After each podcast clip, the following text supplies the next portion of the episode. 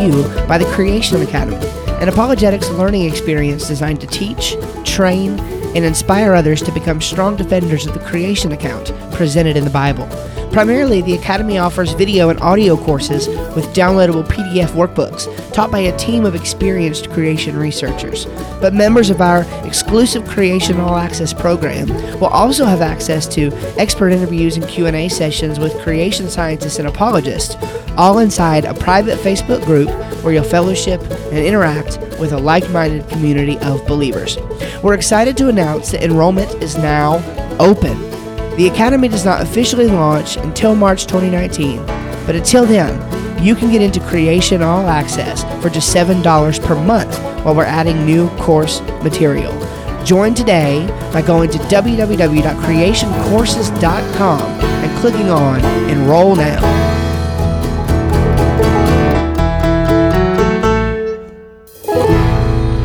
All right, you're listening to the Steve Schramm Show a weekly podcast training up uh, Christians to become confident and passionate servants of Jesus so that they can grow in their walk with God and share their faith more persuasively. We hope that's you.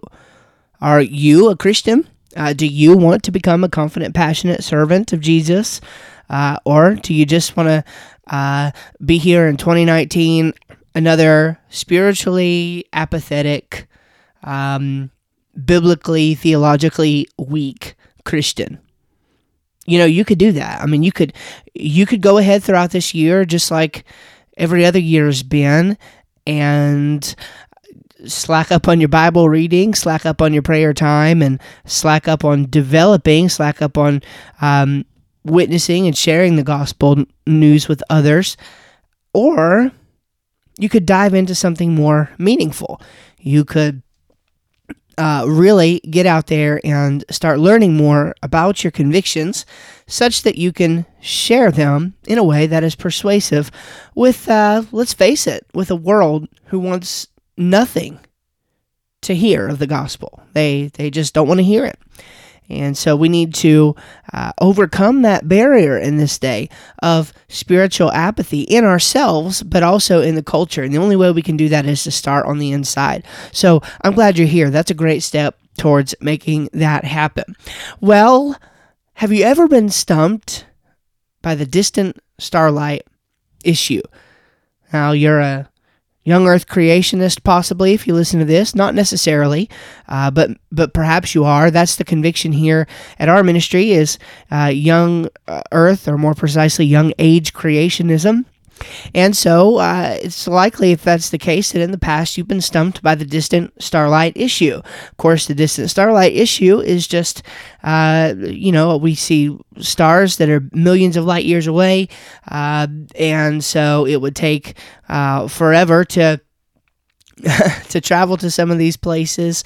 Uh, and so this is seen as a property not only of distance, but in their eyes, it's a property of time. And so they say that the only way that we have the universe we do is if there's been millions and millions of years of time that has elapsed. And of course, our conviction here is that the Bible teaches that only approximately 6,000 years have gone by since the beginning of the creation. And so that's a very uh, that's very counter to the mainstream cultural understanding today. Uh, but nevertheless, that is our conviction.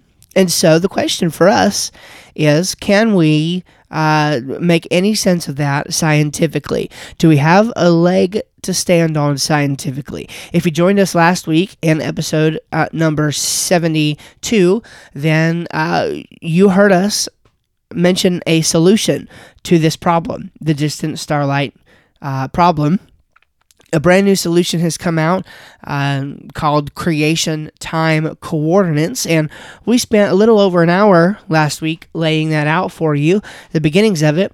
And our discussion today is going to continue that. We're going to continue talking about uh, that particular uh, new model and give you some further thoughts on it. We're still going through the paper that was submitted, if you recall from last week, uh, that where this model was presented at the International Conference on creationism in July of 2018. So we are talking about that today uh, and uh, really excited to dive in to that. Hey, don't forget to go ahead and download this week's freebie. It's a free lesson handout that you're getting, and you can get it directly by going to steveschramm.com slash starlight download, steveschramm.com slash starlight download. Um, if you uh, don't want to get it there, you can just go to our show notes. There'll be a link to it right there in our show notes. Uh, also, a box in our show notes where you can just enter your name and email address, and we'll send it to you. But if you want to go to the download directly, it is steveschramm.com slash starlight download. We're going to get my five step response to the distant starlight issue. That's the handout I'm giving you this week and last week. It's just a real practical guide, a five step response laid out in a nice PDF that will help you respond to the distant starlight issue when challenges, uh, excuse me, when challengers uh, raise it. Uh, I mentioned when we started doing these lesson handouts that I want them to be uh, uh, such that we can give you a practical tool to help you deal with whatever the topic of the show is. A lot of times we discuss things in the show that are a little more. Um, I, I, theological, but I don't want to say theological in, in a way that is, you know, ungraspable. I just mean that we're talking more about the ideas in many cases than we are the application. And that's always been the case here on the podcast. So I want to be able to make sure that I'm helping you with the application side of it, or else um, it's harder to, to use the information that you have uh, when presenting it to others. So I hope this handout helps you. My five step response to the distant starlight issue. You can get it by going to steveschramm.com slash starlight download, and it's completely free. So go ahead and grab that so you can dive into that after you are done listening to this lesson. So for now, let's go ahead and dive in. We're going to pick up where we left off. So in last week's lesson, we presented a, a basic, you know, overview of what this new model uh, was, and we kind of gave you the building blocks that it was built on. We also got pretty in depth into the actual nature of the solution, some of the physics, uh, that are involved. We won't rehash all of that. If you're interested in that, which I highly encourage you, if you've not heard that episode, to go listen to that one first. That is 072. Uh, don't worry, I will be here when you get back. So that's lesson 072, uh, this last week's lesson. And so I'll be here when you get back. And uh, if you're back, here we are. So what we're going to do is continue on in the paper that uh, was presented. And the next section that we find in the paper is the evidence for a young cosmos. The evidence in a young cosmos. So, if you'll remember, this is one of the building blocks that we talked about. Um, last week and I actually said, look, we're going to be talking about this later, so I skipped over it, but I did make mention that evidence for a young cosmos is one of the building blocks that goes into the creation time coordinates model. And so these building blocks, uh, or excuse me, this evidence is of a, a, a biblical nature. It's also evidence of a scientific nature. And the authors uh, here in the study, they keep this part fairly brief uh, because obviously there's tons of other evidence for a young uh, cosmos. So, um, I mean, they couldn't possibly discuss everything in here. So, we talk about the biblical evidence, we talk about the uh, evidence for our galaxy being young, and then there's a little bit of evidence that talks about the youth of a distant cosmos. So, if you uh, want to know more about that, then what you need to do is go check out lesson number 58. Now, this is back from when the show was titled The Creation Academy. So it's TCA lesson 058, The Current State of Creation Astronomy 2.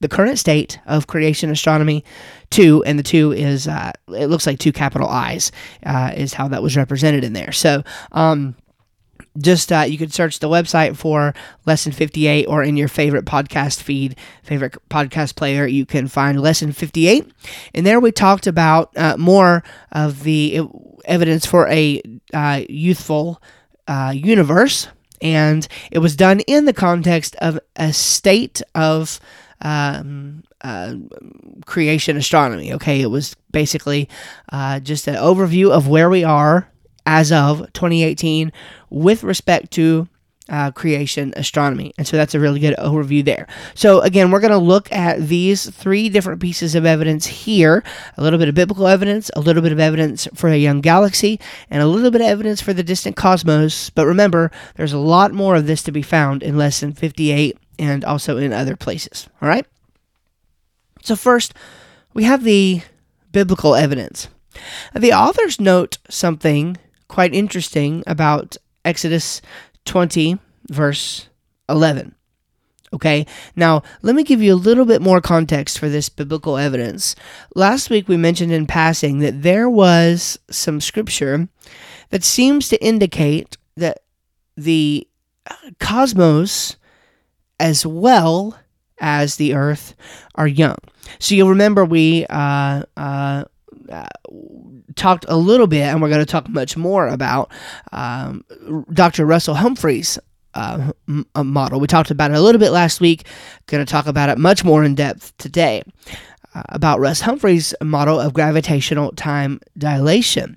And uh, Russ Humphreys actually has submitted some evidence as of 2017 that he thinks uh, the Bible shows that there is warrant for an ancient um, in the sense of even possibly a billions of years old universe, even though only the Earth is young. And of course, the the way that the time dilation uh, you know takes effect there uh, matters. And many young Earth creationists also hold to this technically old universe model.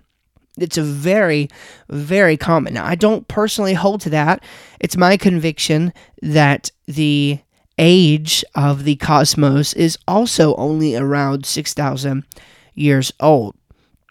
And so, uh, you know, we're going to need a, a pretty robust way of understanding starlight in order to be able to get around that particular problem. Okay, now so I so that's my conviction. And here's one reason I think that, and I'm glad the authors brought this up. It's really interesting. So let me read Exodus 20 and verse 11 to you. You probably already know it, but I'm going to read it anyway. For in six days the Lord made heaven and earth, the sea, and all that in them is, and rested the seventh day. Wherefore the Lord blessed the Sabbath day and hallowed it. Now here's what the authors say quote, Unless the meaning of day in relation to earth is different from the meaning of day in relation to heaven, one must conclude that heaven and all there is in it experienced only six days since uh, creation. Only six days of time since creation. Close quote.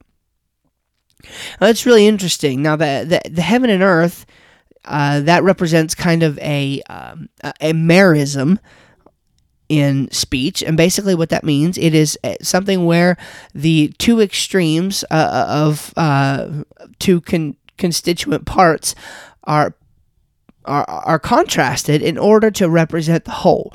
In other words, um, there is no word for the universe in biblical Hebrew. So, whenever the Bible seems to be talking about the entire universe, then it seems to use this phrase, heaven and earth, or the earth and the heavens, um, something like that. Now, what the authors point out is this little phrase, and all that in them is. So this is really, really different um, and interesting because it's it's extending it further. It's not using just the figure of speech that we would associate with the merism. It's specifically saying that everything in this uh, conglomerate that today we know as the universe experienced only six days of time. This seems to be a direct claim um, that the cosmos are not billions of years old, even if Earth has only experienced six days. Um, uh, had only experienced six days of time uh, by the end of creation week. So, this would in fact seem to cause difficulty for views that rely on time dilation. Now, um, Again, the the authors go into that a lot more uh, in the paper. Uh, we're going to table that discussion for now. We are going to talk a little bit more about Humphrey's model in a moment, though. So Just hang with me. Stay here. Okay, the authors also note, quote, since God created the stars to be for signs and for seasons and for days and for years in Genesis 1:14, it is reasonable to expect that the first light of the newly created stars arrived in time to be visible by the first human couple. This first light would have carried youthful images of the stars only a day or so in age. In the absence of significant time dilation effects, stars would continue to age at about the same rate as Earth and be only a few thousand years old today. Close quote. Now, this seems true. Uh, it seems to be the most parsimonious explanation. Uh, in other words, uh, the simplest, the, the clearest.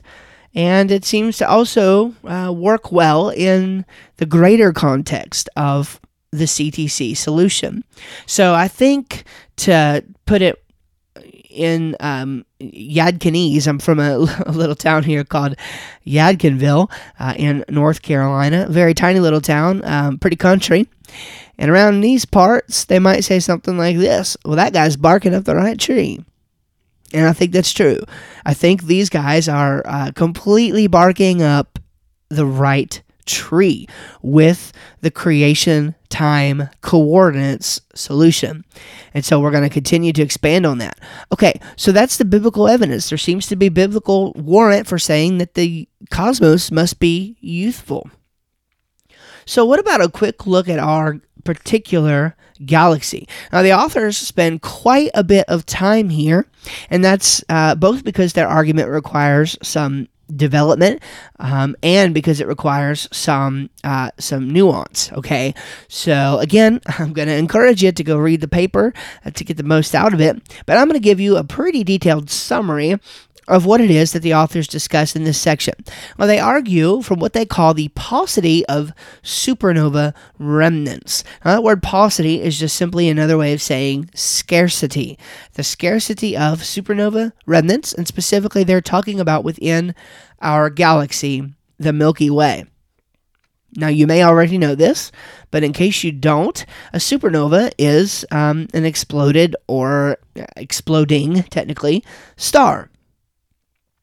Now, let me give you the author's definition of a supernova remnant. Quote, a supernova remnant, SNR, is the expanding cloud like structure resulting from a supernova explosion.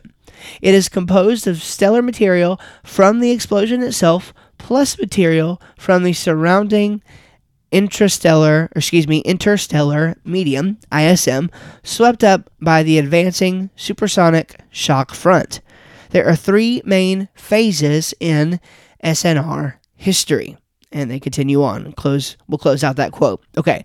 So what we're going to do is mention briefly the first few uh, phases, and then give you some uh, some observations. So the first phase in the life of a supernova remnant or an SNR is the free expansion phase. The free expansion phase. So um, in the case of a type 1A supernova, for example, um, the expansion velocity in this phase, the first phase, the free expansion phase, is roughly 8,500 kilometers per second.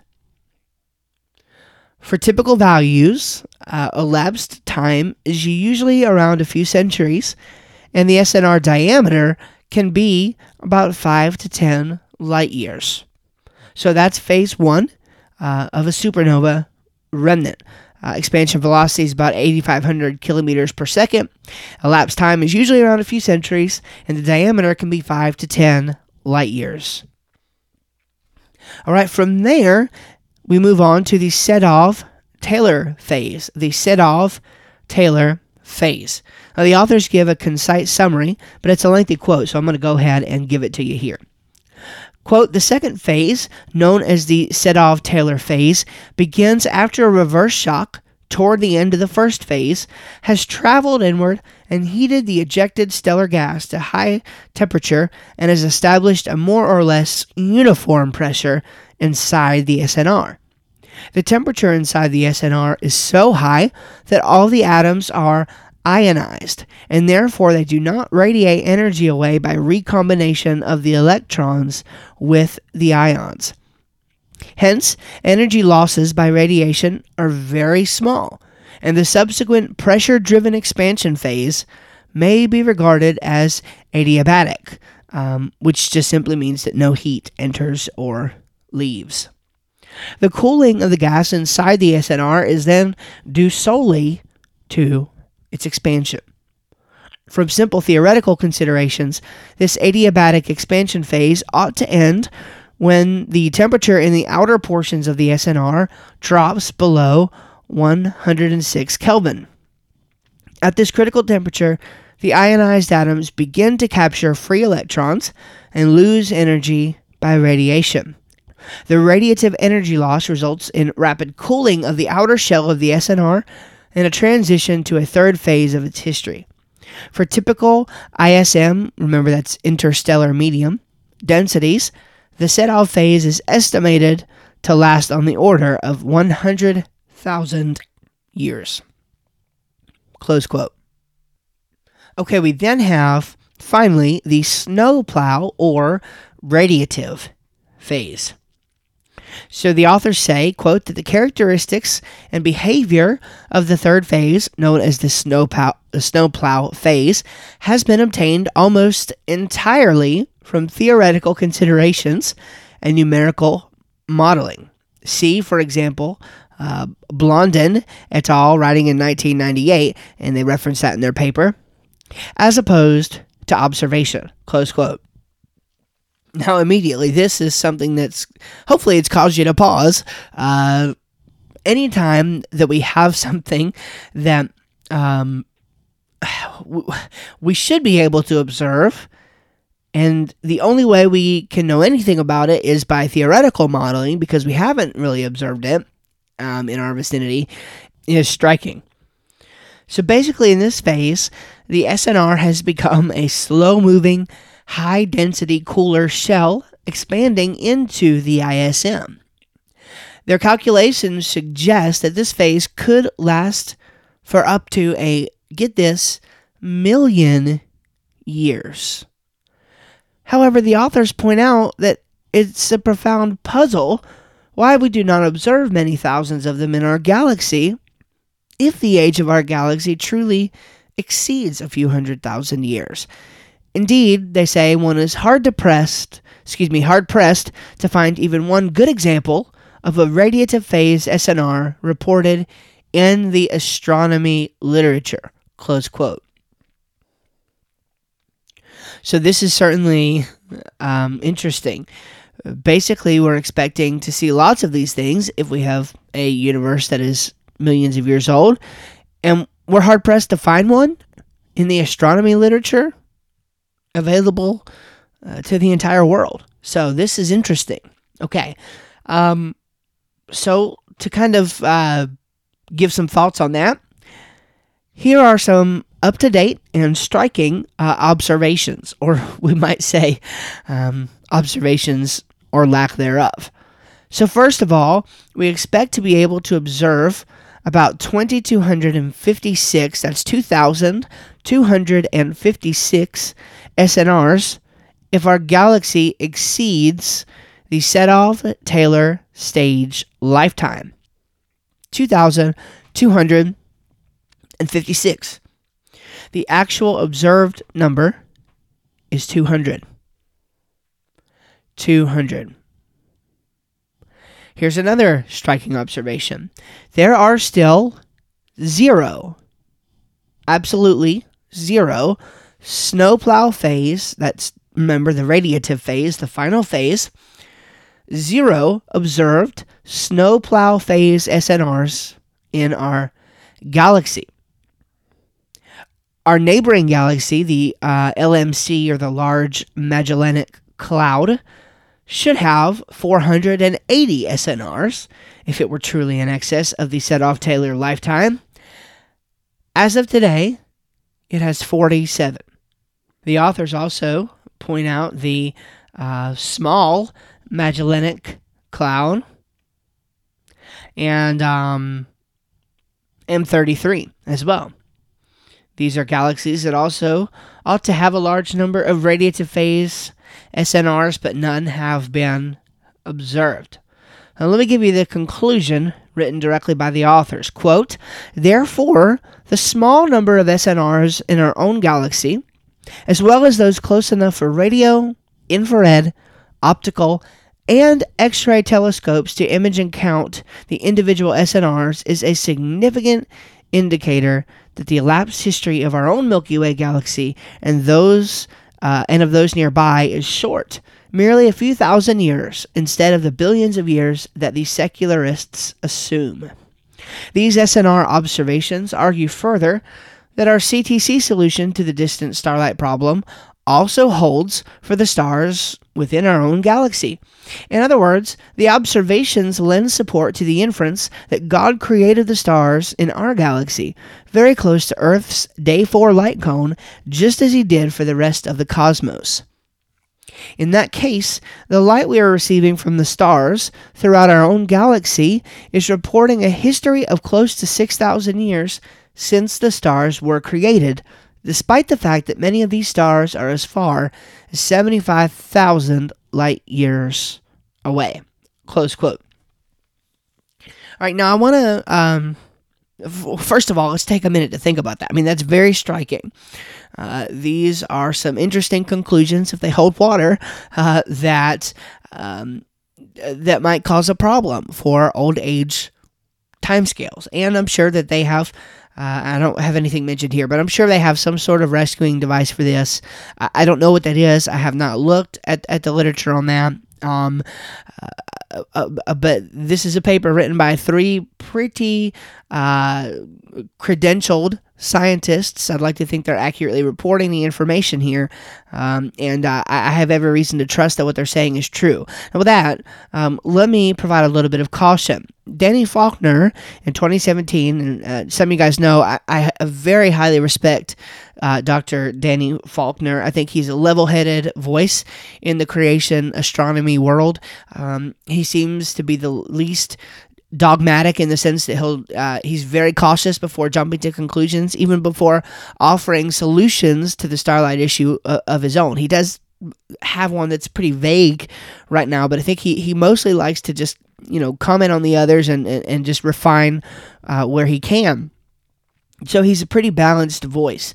Now he argues that recent creationists should be careful using SNRs as indicators of age, since some SNRs would seem to give legitimately um, uh, older ages, um, older than 6,000 or even 7,000 years, um, at least. Now, the authors do heed this advice, and again, his 2017 paper on the issue is pretty good and instructive. Uh, for full context, I'd highly recommend that you go find that and read that. I think it was submitted to the Answers Research Journal. Uh, the authors heed this advice, and they mention it, um, and they instead choose to argue on the scarcity of SNRs versus the reading out of SNR data. So, this is two very different arguments, and uh, if you read the 2017 paper by Faulkner, you will n- notice a bit of criticism of Paul Davies, uh, who was kind of one of the first uh, in the creation literature to uh, expound upon the SNR uh, issue. Um, and he came to some conclusions that were somewhat inaccurate based on the factor of visibility uh, that they needed to factor in back at that time. Now, the authors uh, of the present paper here uh, go into detail and correct for that in um, in this analysis. So the numbers that I just gave you have already been corrected for the um, for the mistakes that were made in the 1994 paper, which is what both Faulkner and uh, these authors point out um, in their respective papers. So uh, uh, that's why I said that these numbers were up to date. They're up to date numbers, and nevertheless still striking. And uh, you'll find that some of the conclusions from Davies' original paper in 1994 uh, indeed hold today. The numbers are a little different because of advanced, more advanced technology, but the conclusions are still valid. So I highly encourage you to check that out. Okay, the authors also take time to mention the young, distant cosmos, but they really only mention one argument, uh, and they very briefly mention another one. Um, so uh, basically, they defer to the well known creationist argument from the existence of blue stars. Um, and here it is in a nutshell. Basically, the argument maintains that uh, blue type O main sequence stars burn so much fuel uh, in other words, they have a luminosity that often exceeds 1 million times that of our sun, resulting in extremely high core temperatures. That none should exist if the universe is truly 14 billion years old. It's that simple. Uh, yet we find them all over the visible cosmos, including 20,000 of them in our own galaxy. Um, so the authors make a brief point of that, and they also say that uh, Lisle, in his 2010 paper uh, on the um, ASC, dealt with some more of these uh, age indicators for a young distant cosmos. So they redirect the paper to, or the reader rather, to his um, initial paper uh, on that and I will actually have the link in the show notes for you so that you can check it out. Because remember, the authors are just building on to Lisle's model. They are reformulating Lisle's model, um, making room for some of the ambiguities uh, that uh, they feel and that a lot of people feel um, Lisle's model had. All right, let's do some discussion. Uh, basically, in this section of the paper, the authors compare the CTC solution to uh, the other well known uh, solutions. Uh, so, the authors have already mentioned, of course, that we've got the kind of the secular Big Bang model. And for the purposes of this paper, again, it was submitted to a recent creationist journal. So, um, we there is a direct uh, correlation for the purposes of argument in this paper between Big Bang cosmology and um, secularism. Um, because that's what it was developed through. Um, I, I realize there are Christians today who hold the Big Bang. There are Christians today who hold the Big Bang who listen to this podcast. I'm, you know, I'm not criticizing you right at this moment. I'm just saying that if you're noticing a bit of a dichotomy here, it's there, uh, but it's there legitimately. This is a recent creationist paper. It's arguing for recent creation, and the Big Bang model was developed um, not in a Christian context. In fact, many of you know that the Big Bang was resisted because of the potential implications it could have. Um, in uh, in a Christian uh, type of worldview. Um, so anyway, that's a that's a side discussion, but I just wanted you to know that if you're feeling that dichotomy, if you're a Christian who affirms the Big Bang, I'm sorry, this paper is just not directed towards you in that sense. Um, but I still think it's important that you listen because I want you to understand the young age view. If you criticize um, the young age view, you need to understand it. Let me get a witness. All right. Uh, and all God's people said, Amen. Uh, and similarly, if you're a young age creationist and you want to uh, critique the old age view, you need to understand it. So I think that's something that we need to um, to to really take hold of. Uh, make facts matter again. um, anyway, okay, off on a tangent. All right, so let's talk then about the CTC solution versus um, conventional old age cosmologies. Then we're going to talk about it versus Humphreys cosmology, which is the young Earth, old universe co- cosmology uh, via time dilation mechanisms. And then also we're going to compare it to the uh, CTC solution, um, or the CTC solution versus Lisle's anisotropic synchrony convention, or ASC model. So, first, the CTC versus conventional old age cosmologies. The authors state, quote, Our solution is consistent with well established scientific theories, such as the theory of special relativity.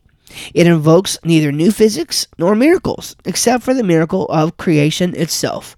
Close quote. Now, I love this. This statement to me is really strong. And here's why everyone must deal with the miracle of creation. Thinkers throughout the centuries have dealt with this particular question Why is there something rather than nothing? Why is there something rather than nothing. Of course, if you're familiar with philosophical arguments, um, Leibniz's uh, uh, contingency argument deals with this. Why is there something rather than nothing? Everybody's got to deal with this. So all we need is the miracle of creation itself. Now, of course, we argue that uh, uh under Christian uh, conditions, a Christian view of looking at the world, we can make perfect sense of the beginning of the universe. But this is a serious difficulty on naturalism. So I think it's just interesting um, how little this model bucks up against the um, observational uh, science found in even secular um, views um, of science. Uh, to that end, it is also consistent with Hubble's law. In other words, the expansion of space, the authors take care to mention this, um, is perfectly consistent with their model. Now, I, for one, and I have a, a few buddies who uh, who I've reached out to, and one in particular I've talked to about this, who's who's curious about that. Well, how does that work? Um, so I, I don't know. The authors don't author offer that offer any kind of theory for the expansion of space within this, but it's totally consistent with. Um, you know, redshifted galaxies and stars and so forth. So there's no problem there. Um, and, and, I'll mention this again probably in a moment, but, but this is a good time to mention that this view is just a solution for the distant starlight issue. Um, it is completely open uh, to be to have this integrated into a wider creationist cosmology. Certainly, this is the beginnings of a good creationist cosmology, but it's not necessarily one in totality. Um, so I think this would be, um, I mean, you could call it a cosmology, but um, properly speaking, it could be integrated into a larger um, uh, cosmological idea, uh, and this just merely be one facet of that. So um, I, for one, look forward to see what people do with this. Um, but now let me give you a couple sharp differences between CTC and conventional old age cosmologies. Now, some of these should be obvious if you listen to this point, especially if you listen to last week's episode. But let's just spell it out very, very clearly for you. First of all, the first sharp difference is that all stars have only accumulated thousands of years since they came into existence, regardless of their distance from Earth. Uh, this is something that is has nothing to do with just being observer specific. Has nothing to do with where you're looking at things from. Has nothing to do with arbitrary values or anything like that. This is an objective fact on this view, which is of course also an integrated view of Scripture as well. On this view, in its entirely, all, all in its entirety, all stars have only accumulated thousands of years since they came into existence. And we talked a little bit with a case study last week about how we can see what the creation time coordinate of a star would be. Um, the creation time coordinate is simply the um, time from the beginning of the star's creation on day four uh, until now, plus three days. So it's the beginning. Uh, the, the the CTC, properly speaking, is the time the age it is now, uh, speaking from the actual age of creation, which of course the authors had to make an assumption on around 4,000 years or so. Um, and so, anyway, we, talked about that in the last paper. So, all stars have only accumulated accumulated thousands of years, regardless of their distance from Earth. It doesn't matter how many light years away they are. All stars are only thousands of years old. And furthermore, extending on that, the light from those stars uh, reaches Earth that we can see them um, near instantaneously. Um, so there's that. Okay, the other is the rejection of the cosmological principle. Quote, this principle is acknowledged by most, co- most uh, excuse me, cosmologists, even if grudgingly, as an un proven assumption. Fundamentally, it is rooted in the presupposition that the universe is not designed and therefore ought not have any privileged location, such as a center. By contrast, the Bible clearly teaches that God designed the universe and that the earth itself is indeed a special place. Close quote. Now, of course, the Bible doesn't tell us that uh, that the universe is at, or, or excuse me, that the earth is at the center of the universe. But if you're going to make an assumption, starting from the biblical view, it is certainly a valid assumption that the earth is at the center. Of course, that's a good place to transition into the CTC solution versus Russell Humphreys' uh, time dilation cosmology, because he also makes that assumption. Indeed, he believes that um, essentially there was a watery mass that God used, and everything, uh, space and everything as we know it, was created out from there. And so he also makes the assumption in his model that the Earth is at the center, or at least has an implication of it. Um, so I have distilled um, his model. The authors, by the way, and I'm going to just give them kudos here. The authors gave a wonderfully laid out explanation uh, of this, but it would have taken me forever to read. So I summarized it into six steps, and I'm just going to read verbatim, if it's okay with you, my summary um, that I wrote down. I'm just going to read that exactly. I tried to uh, clear up some confusion, put it in even more lay terms, um, but in a way that it would make sense um, and uh, and still be robust uh, and correct. So um, I'm going to give you that, and then I'll just encourage you to go check out their full summary on the Humphreys time dilation cosmology because I definitely think it is uh, a good one. So, first, Humphreys posits water beyond the physical cosmos in the form of ice crystals with a mass of 20 times greater than the total mass of all galaxies in the visible cosmos. Two, this creates a negative gravitational potential in the cosmos with values around negative c squared divided by 2, the value at which Humphreys asserts that all physical processes stop. 3.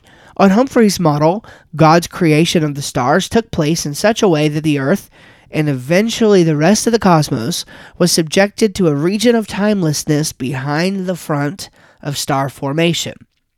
4. However, stars, according to Humphreys, could have experienced billions of years of time before entering the timeless zone. Thus, all physical processes on Earth were halted while physical processes in the cosmos were continuing. 5. Next, God steadily increases tension in the fabric of space, causing gravitational potential to rise at the edge of the cosmos and causing the boundary of timelessness to race inward toward Earth at the speed of light. When time resumes on Earth, the sky is ablaze with light from the sun and stars, and it is still day four. The light the earth receives is the light the stars uh, is the light the stars gave off almost immediately after they emerged from the timeless zone. Number six, note that on this model it is a subjective choice as to how much time that the stars experienced before entering the timeless zone. Uh, Humphreys uses this to dial in time for galaxies to spiral up, etc but he could just as well choose a very small amount of time. If he were to do so, the result would be uh, virtually identical to the CTC solution's result. Uh, that is, light from all the stars and galaxies arrive at Earth on creation day four, and subsequent stellar history unfolds as if in real time. So hopefully you see that uh, where the differences are. Now there might be some way. I was talking to a buddy of mine who who affirms, or at least who used to affirm this model, and um, he's interested to see if there's maybe some kind of integration that could happen because Humphreys also has uh, a lot of explanatory uh, power in his model for different things. Um, I mean, uh, all the way from the magnetic field of uh, uh, of stars, which he accurately predicted, um, to possible explanations for accelerated decay during the flood. I mean, there are all kinds of um, uh, uh, things that Humphreys' model is able to explain. So, um, I'm not. I'm not personally convinced that it's the most parsimonious uh, starlight suggestion, but I like that it has explanatory power in other areas. And so perhaps some kind of integration uh, of this would be great. Now, the authors in the in the paper do later state that their this model would not be affected by significant time dilation effects, even though they don't account for it in this paper. So that's interesting. So I think there there is a way um, that the two could possibly be worked out uh, together. Okay, let's look at the CTC solution versus Lisle's model, uh, the ASC model, which of course this solution is built on. Um, so, uh, quote, in its, in its essence, our solution is a reformulation of Lisle's solution, Newton 2001 and Lisle 2010, but ours spell out uh, clearly the required initial conditions without which Lisle's solution is at best ambiguous, if not incomplete. While Lisle does not make, or excuse me, while Lisle does make a distinction between the ASC convention and his ASC model, thus recognizing that the convention alone is insufficient, at the same time, he does not adequately delineate the initial conditions associated with his model. Discussion of the initial conditions should have stressed the unique role of the Earth in relation to the stars. Lisle neglects to address this crucial issue. Close quote. So, um, CTC as a convention uh, proposed by these authors actually replaces the ASC.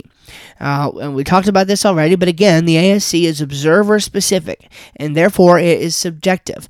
Yes, Lisle does make the case that the Bible um, uses uh, the ASC but his motivation for that claim is a bit odd. Um, he claims that basically the ASC uh, is what ancient cultures used because they were unsophisticated, and so that they only thought in those one way terms. Um, it may be true, but it's kind of a weak justification. I'm not necessarily sure that you could prove it. Um, so I don't know. I, can't comment much further on that. But the CTC itself is actually drawn directly from uh, Scripture. And so remember, the ASC is observer specific and it's subjective, but on the CTC, the Synchrony Convention is actually divinely prescribed and results in an objective definition of simultaneity. And I would encourage you to understand more about that to read the special relativity primer that the authors give at the end of this paper. We just don't have the space to discuss it here. Okay, now Lisle admits that the ASC convention itself is not falsifiable since it makes no testable predictions. However, he claims that his ASC model does make testable predictions and that it is falsifiable, but he does not spell those out. Perhaps he plans to do this later, I don't know, but he never spells it out. Um, th- but the CTC solution, creation time coordinate solution, actually provides the special conditions necessary and obviates uh, an otherwise ambiguous suggestion. Now, very importantly, the authors note that, quote, if, uh, if their interpretation of Lisle's model is correct, then his idea is essentially equivalent um, to uh, what we're proposing. The main differences are in the way the two solutions are motivated and presented. So you understand that. If Lisle is correct, uh, the ideas are basically equivalent, uh, but the differences are in the motivation and the presentation of the solution. Okay, so that encompasses the discussion section. Real quick, and we're almost done uh, for today, but real quick, let's talk about some potential objections to the CTC uh, before uh, wrapping up for uh, today and this little two part mini series on distant starlight and creation time coordinates. The first potential objection is this Does the ASC and CTC merely um, uh, define the problem away? Now, the authors note that um, fundamentally it's actually the special conditions that resolve the starlight problem. It's not the convention. So don't fall into that trap. Don't don't think that it's just the convention by which we are uh, that we're using in order to understand our relationship to starlight. It's not just the convention. Uh, the convention plays a part, but it's actually the special conditions that resolve the starlight issue. It's not the convention. Um, now, these two things are often conflated by those referring to the anisotropic synchrony convention, um, but creation time coordinates makes this particular distinction quite clear. How about the claim that the ASC and the CTC, uh, it's just an awkward convention? Well, first of all, it's kind of a logical fallacy if the arguer if the arguer is, is suggesting that it must be false because of Occam's razor. Um, yeah, I mean there are times certainly when that's true, but it would be a logical fallacy to say that it must be false because of that. Something being complicated does not necessarily mean that it is false. Um, also, the claim that this might be an awkward suggestion um, is subjective. Uh, in fact, the authors give the illustration of time zones in an airport. Here's what they say quote, For example, an airplane's takeoff and landing times are typically reported with respect to local time zones. While this may be an awkward convention for computing travel time, it is exactly the convention needed to make hotel and car reservations at the travel destination. Close quote. Okay, so you can clearly see how just because something might be complicated in one context, it's actually what another context um, virtually requires in order to make sense. Now, does the asymmetric speed of light, this is the third potential objection, uh, uh, does the asymmetric light speed imply that space itself is anisotropic? Um, no. The one way speed of light is not a property of space. That's important. Um, but a direct consequence of the synchrony convention. Now, on the anisotropic synchrony convention, uh, it is again observer specific, but on the CTC, the observer is replaced with Earth by definition. Uh, a third potential question.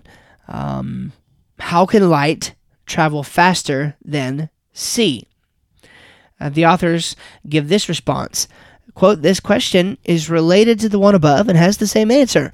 The one-way speed of light is not a physical quantity.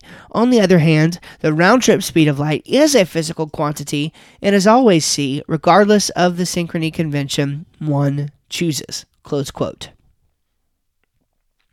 how about this one are the ctcs physically realizable coordinates quote CTCs are well defined time coordinates representing the elapsed time since creation. Genesis 1 1.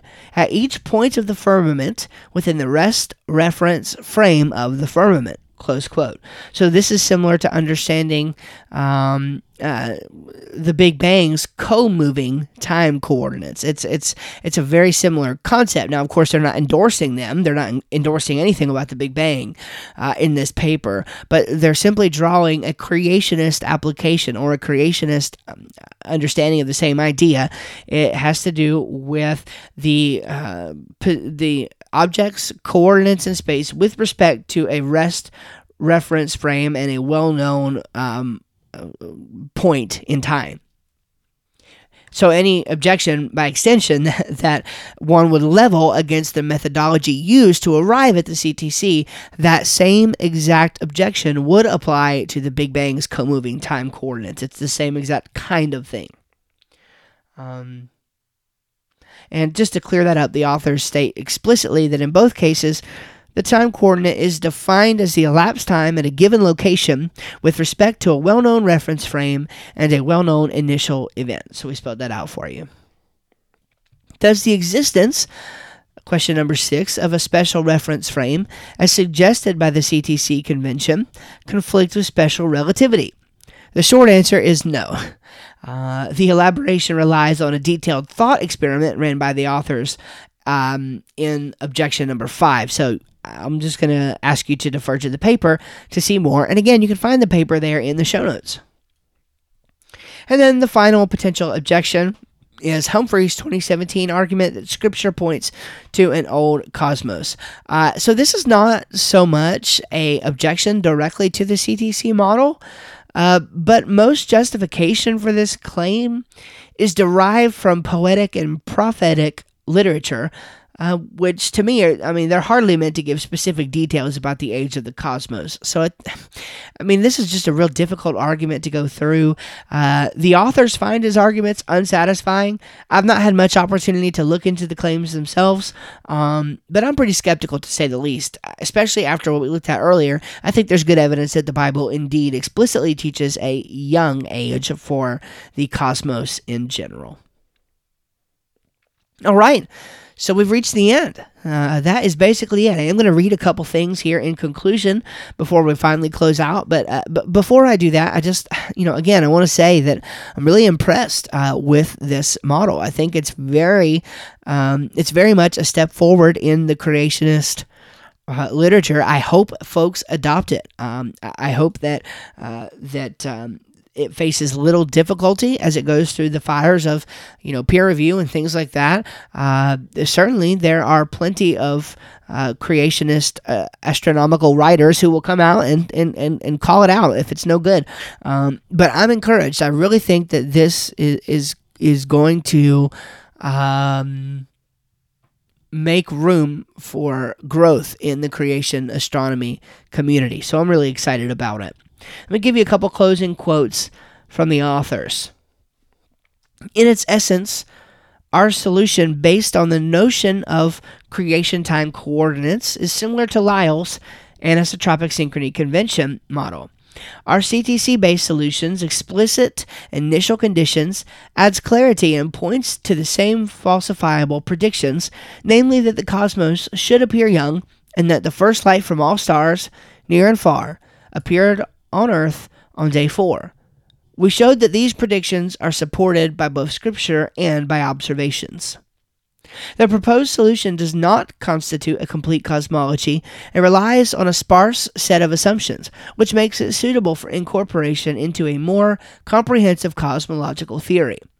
Furthermore, the solution does not attempt to explain how creation itself might have happened, uh, we are persuaded from the biblical text that the creation of the cosmos was supernatural, a result of God's spoken word. Psalm 33, 6 and 9. Nevertheless, the fact that we can see distant stars today is clearly within the realm of the natural. The solution we present attempts to explain how our ability to see distant stars can be consistent with a young creation based on the laws of nature as we understand them today. Close quote. Thank you for joining me for these past uh, couple weeks. What an exciting, exciting topic. I love talking about this stuff.